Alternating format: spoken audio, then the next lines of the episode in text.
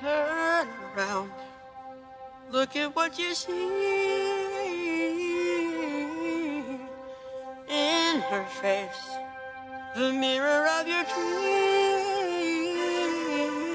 Make believe I'm everywhere, given in the light.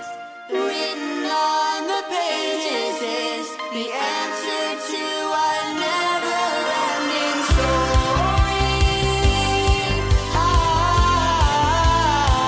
Olá com vocês, tudo bem? Eu nunca sei como começar esse podcast. Não sei se eu começo com olá, se eu começo com bom dia, boa tarde, boa noite, se e aí. Enfim, espero que esteja tudo bem com vocês. E quem sabe, né, quando a gente chegar no episódio 20 ou 30, eu já não tenha definido uma abertura mais legal, né? Bom, hoje a gente vai falar do episódio 5, ou aliás, do capítulo 5 de João, do verso 1 ao 18, onde Jesus cura um paralítico que ficava tentando entrar nas águas milagrosas em que um anjo sacudia, e quem chegasse primeiro era curado. Será que era mesmo um anjo? Será que toda essa história ela realmente era do jeito que a gente acha que é? Bom, fica aí para descobrir isso e outras coisinhas mais, mas primeiro vamos para os recados da semana.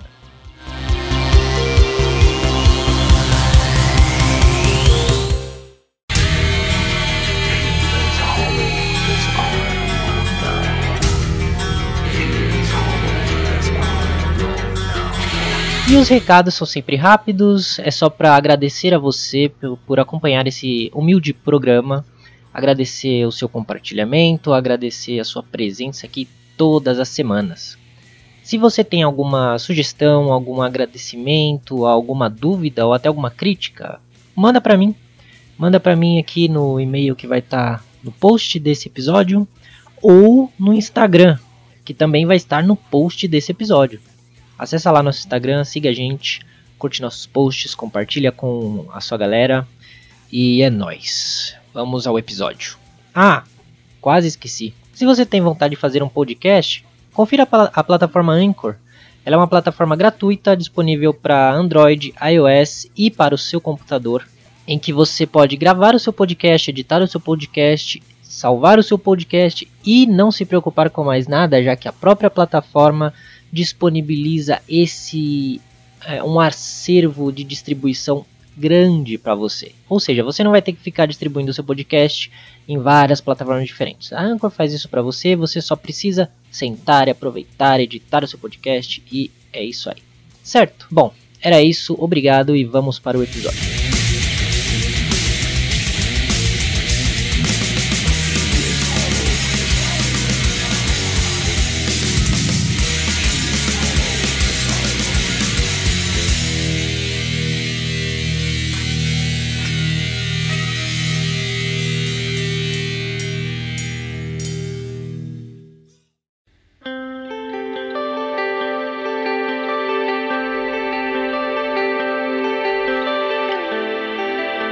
Como eu disse anteriormente, hoje nós vamos falar sobre a cura de um paralítico. Começamos no verso 1, como de costume, onde está dito o seguinte: depois disso, houve uma festa dos judeus e Jesus foi até Jerusalém. Ali existe um tanque que tem 5 entradas e que fica perto do portão das ovelhas. Em hebraico, esse tanque se chama Bethesda. Perto das entradas estavam deitados muitos doentes, cegos, aleijados e paralíticos. Esperavam o movimento da água, porque de vez em quando um anjo do Senhor descia e agitava a água. O primeiro doente que entrava no tanque depois disso sarava de qualquer doença. Bom, vamos aqui por partes, porque esse trechinho aqui traz bastante coisa pra gente aprender. O tanque de Bethesda, ou Betsata, ou Betsaida, enfim, tem vários nomes aqui, várias traduções. Bethesda significa casa de misericórdia e é mencionado somente aqui no Novo Testamento. Alguns manuscritos antigos utilizam a designação Betsata, que é casa das azeitonas, para se referirem a esse reservatório de água. E o que acontece? Acontece que nos tempos bíblicos, esse lugar havia sido transformado num grande centro de peregrinação, quase não sai, para pessoas que pretendiam obter cura através da crença popular dos poderes curativos das suas águas. Talvez isso explique pra gente o porquê do nome Bethesda, que é Casa de Misericórdia. Como eu disse, é possível que essa seja uma designação popular para o lugar que oficialmente se chamava Betsaida, já que até esse último nome possui uma maior comprovação histórica textual. Este reservatório ou tanque, seja lá como você quiser chamar, ficava perto da Porta das Ovelhas, na zona norte de Jerusalém. Essa porta tinha esse nome pois a Porta das Ovelhas no Muro de Jerusalém ficava próxima ao templo e era por onde as ovelhas passavam antes de realizar o sacrifício. E ao redor desse tanque existiam 5 alpendres, onde muitos doentes, bem como cegos e coxos, se juntavam aguardando que as águas consideradas milagrosas se agitassem. Segundo o texto, a agitação das águas era provocada por um anjo de Deus, sendo que o primeiro doente que entrasse na água ficaria milagrosamente curado, certo? Acontece que a interpretação desse verso é alvo de debate entre vários biblistas e vários estudiosos, já que nos manuscritos gregos mais antigos ele não aparece. Então, se você reparar, muito provavelmente na sua tradução, do final do verso 3 até o final do verso 4, muito provavelmente esse trechinho vai estar entre colchetes, justamente por causa disso. Porque a gente não tem esses versos nos manuscritos mais antigos.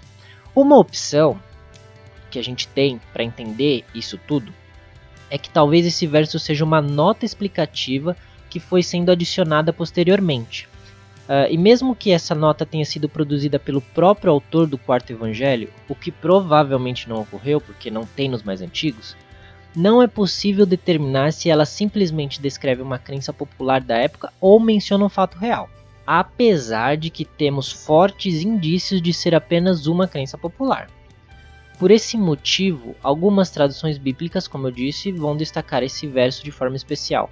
Nem todas, porque algumas consideram que de fato era isso que ocorria. Ao nos depararmos com o restante das escrituras, e é aqui que vem o negócio, eu acho que eu já falei algumas vezes antes, a Bíblia interpreta ela mesma. Sempre que a gente tem algum trecho um pouco mais complicado em um momento da Bíblia, se a gente for procurar em outros lugares da própria Bíblia, muito provavelmente a gente vai entender melhor aquele aspecto. Então, quando a gente vê o restante das escrituras, a gente vê que em lugar nenhum Deus age dessa forma. De uma forma brincalhona com o ser humano. Do tipo assim, vamos fazer uma gincana pessoal. Você aí doente, paralítico, cego, coxo, mudo, não importa.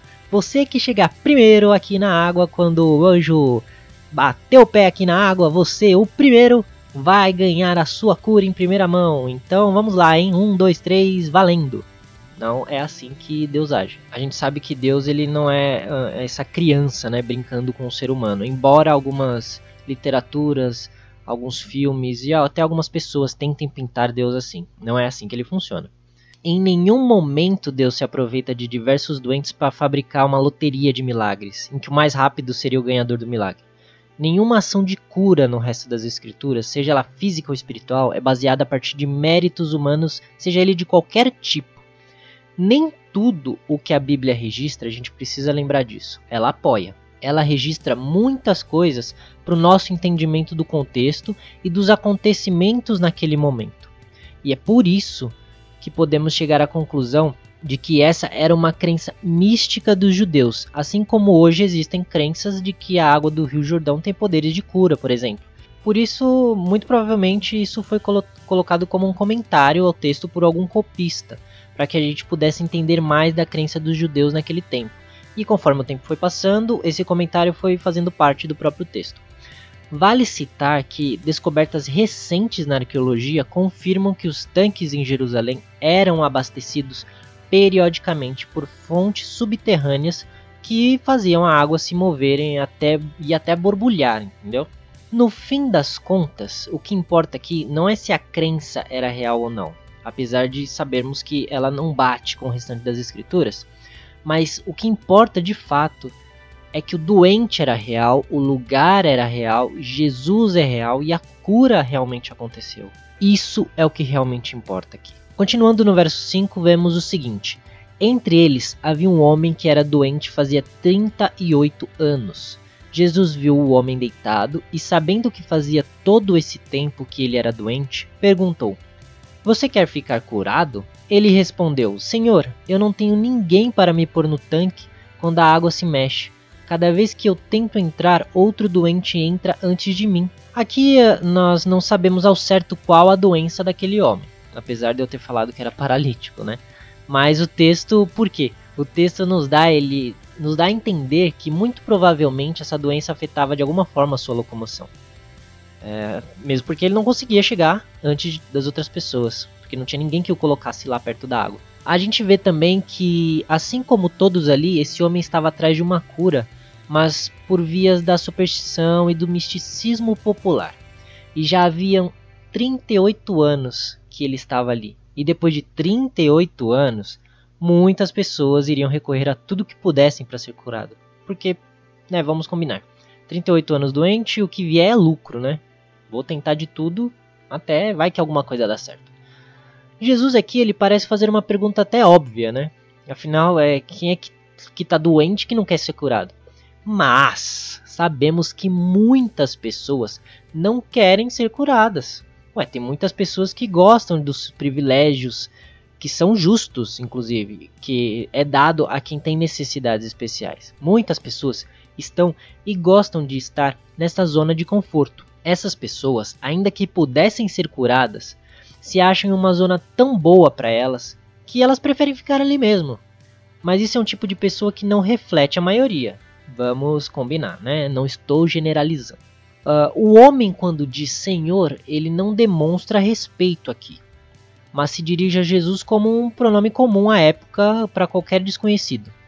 A gente vê que esse homem ele não responde à pergunta de Jesus com um sim ou com um não, mas reclamando das suas condições e do fato de ninguém o ajudar até ir às águas. Pode ser que após 38 anos esse homem se encontrava sem esperança nenhuma e muito amargurado por não conseguir ser o primeiro a entrar na água há 38 anos. Continuando no verso 8, então Jesus disse: levante-se, pegue a sua cama e ande. No mesmo instante o homem ficou curado, pegou a cama e começou a andar. Após ser curado, o texto diz que no mesmo instante o homem pegou a sua cama. Aqui é bom dizer que a cama naquela época era muito mais próxima do que nós temos hoje como colchonete, ou até mesmo um tatame, do que uma cama de fato, um colchãozão, né? Não era assim naquela época. Então ele pegou a cama dele e saiu andando na mesma hora. Em momento algum esse homem agradeceu a Jesus, demonstrou algum tipo de conversão após o milagre, não, nada. Ao contrário dos samaritanos que pediram que Jesus ficasse com eles, e que se reuniam com ele para ouvi-lo, esse homem simplesmente pegou sua cama e andou. E a gente vai ver mais para frente que esse homem foi ao templo após isso. Muitas pessoas, quando recebem o que tanto pedem, agem com indiferença e com ingratidão a quem deu a elas o que tanto pediam, que são os famosos ingratos, né? Aqui o texto vai continuar. Isso aconteceu no sábado. Por isso os líderes judeus disseram a ele: hoje é sábado e a nossa lei não permite que você carregue a sua cama neste dia. Então ele respondeu: o homem que me curou me disse, pegue a sua cama e ande. Eles perguntaram: quem é o homem que mandou você fazer isso? Mas ele não sabia quem tinha sido, pois Jesus havia ido embora por causa da multidão que estava ali. Aqui nós temos alguns relatos de cura acontecendo no sábado, né? Em todo o evangelho de João. E os líderes judeus consideravam isso uma quebra do mandamento de guardar o sábado. Conforme Jesus foi sendo cada vez mais perseguido, cada vez mais os líderes judeus procuravam qualquer motivo que fosse para culpá-lo. Nos dias de Jesus, eles tinham 39 tipos diferentes de trabalho. Isso para você entender como o judeu levava a sério essa questão. Uma dessas categorias de trabalho incluía carregar alguma coisa, nem que fosse uma agulha no bolso. Pensava-se na época até mesmo sobre a questão de alguém usar dente postiço ou uma perna de madeira no sábado. Segundo eles, carregar algum móvel ou até mesmo fazer um tratamento médico no sábado era proibido. Jesus ele não violou a lei, ele apenas quebrou a tradição dos fariseus acrescentada à lei. E aqui, ao contrário dos relatos que vimos antes dos que nascem de novo e se convertem a Cristo, esse homem recebeu um milagre, mas continuou sua vida normalmente. Além de não ter agradecido a Jesus e não ter sido grato pelo milagre, ao ser curado de quebrar a lei por carregar a sua cama, ele culpou Jesus, dizendo que ele só fez aquilo porque Jesus havia dito. Tipo assim, vocês estão me culpando, mas o cara que tem poder para me curar que me mandou pegar a minha cama e andar. Eu não tenho nada a ver com isso, só fiz o que aquele cara me disse. Ele adotou o que eu chamo de adanismo, ou até mesmo a síndrome do Éden. Que quando Jesus perguntou por que Adão havia comido o fruto proibido, ao invés dele assumir a culpa dos seus atos, ele colocou a culpa em Eva, dizendo que só tinha comido porque ela ofereceu, como se ele não tivesse a vontade própria de dizer não. Um comportamento até bem comum esse, entre muitas pessoas, né? Quando alguém acusa a gente de fazer alguma coisa, a gente acha rapidinho um culpado, porque é importante atirar o meu da reta. No verso 14 diz o seguinte: mais tarde Jesus encontrou o homem no pátio do templo e disse a ele: escute, você agora está curado, não peques mais, para que não aconteça com você uma coisa ainda pior. Essa fala de Jesus nos traz algo muito importante a se pensar. Quando ele diz para que não aconteça algo ainda pior, pode ser que a causa da doença desse homem fosse algum pecado que ele tinha e que, se ele continuasse cometendo, poderia acontecer algo pior dessa vez. Mas o que seria algo pior do que ter uma doença que não lhe permitia andar direito? Muito provavelmente, Jesus estava falando do inferno, o que seria algo muito pior do que permanecer a vida inteira doente. Podemos chegar à conclusão também que, apesar de nem todas as doenças serem consequências, né, de pecados específicos, até como o próprio Jesus diz ao curar um cego, existe sim aquelas que, ou por castigo divino direto, ou por consequência dos próprios atos, são resultados de atitudes pecaminosas. Alguém que fica paralítico após infringir a lei e entrar em confronto com a polícia, por exemplo, teve como resultado do seu próprio pecado a perda dos movimentos, mas não necessariamente como uma punição divina direta, apesar de Deus utilizar esses métodos para nos ensinar alguma coisa. A última coisa a se pensar aqui é que, assim como quando Jesus perdoou a prostituta, ele diz: vá e não peques mais. Aprendemos que, ao contrário da crença popular, que crê que Jesus é todo amor e perdoa a gente, e depois disso podemos continuar vivendo do nosso jeito, tá tudo certo. Jesus, ele deixa claro que é necessário abandonarmos os nossos pecados. Jesus não apoia a vida vivida de qualquer forma, importando apenas seguir seu coração e ser feliz. Jesus apoia uma vida de luta contra atitudes pecaminosas. Uma vida para viver segundo a vontade de Deus. Aqueles que acreditam que podem seguir a Jesus de qualquer forma, porque ele é paz e amor, estão correndo o sério risco de que, como disse Jesus, algo pior os aconteça. Correm o risco de se verem no inferno após seus olhos se fecharem para esse mundo, em seu último suspiro.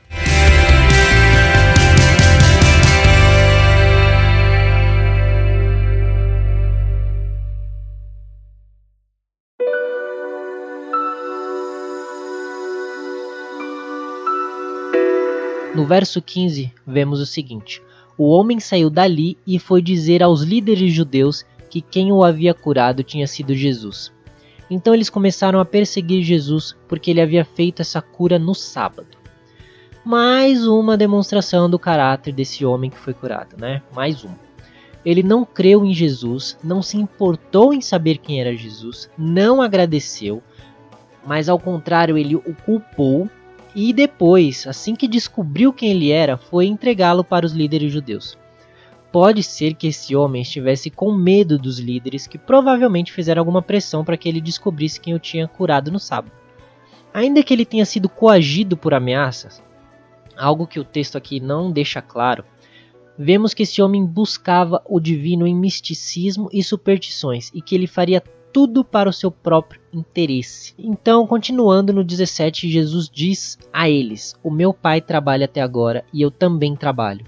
E porque ele disse isso, os líderes judeus ficaram ainda com mais vontade de matá-lo, pois além de não obedecer à lei do sábado, ele afirmava que Deus era o seu próprio pai, fazendo-se assim igual a Deus. Os judeus diziam que Deus era nosso pai, o que daria a entender que Deus era o pai do povo judeu. Mas nenhum deles dizia: Deus é o meu Pai, pois isso é a mesma coisa que dizer que se tem a mesma natureza de Deus, como um filho tem o sangue e o DNA do seu pai.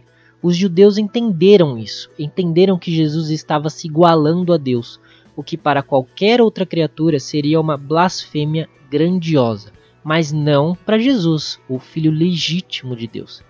Jesus é o único que pode alegar a filiação legítima de Deus, não como tendo se tornado filho com o tempo, não tendo sido adotado como são os salvos, mas como gerado de Deus e sendo o próprio Deus.